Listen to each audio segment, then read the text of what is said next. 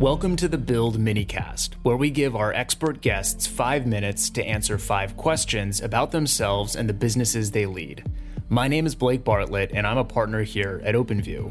Last week, I spoke with Leandra Fishman, former VP of Commercial Sales at Twilio. If you haven't listened to that episode yet, I highly recommend you head over there ASAP for some pro tips on sales in a product led environment. Now, without further ado, let's dive in with Leandra. All right, so I'm going to go straight into the first one. Are you a fan of growth teams? Why or why not? I love growth because to me, it's the start of everything. And whether that's growth on the marketing side, that's helping understand how to tweak a customer experience or a user generated um, flow, I think efficiency is great. Growth in sales, every Fortune 500 company started out with one employee. And so investing in small companies that are going to be hopefully the bigger ones down the road is critical. And then this next one, we obviously talked a lot about this in the main podcast. And so, whatever the distilled sort of quick version of that is, it'll obviously harken back to a lot of the stuff we talked about in the main one. So, with that, how is the role of a sales team different in a product led organization?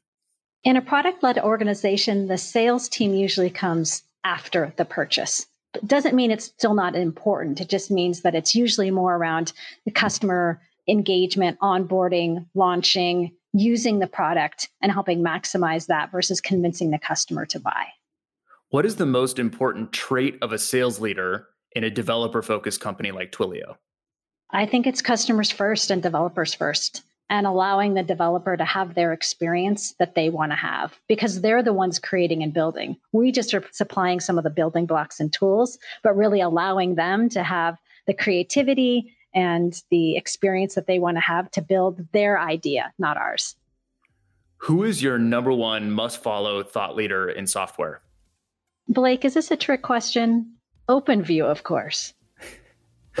That's perfect. awesome. What is the name of your hometown and what's unique about it? I was actually born in Sydney, Australia. My parents met hitchhiking. They jumped on a freight boat. They went to Australia, and that's where it all began.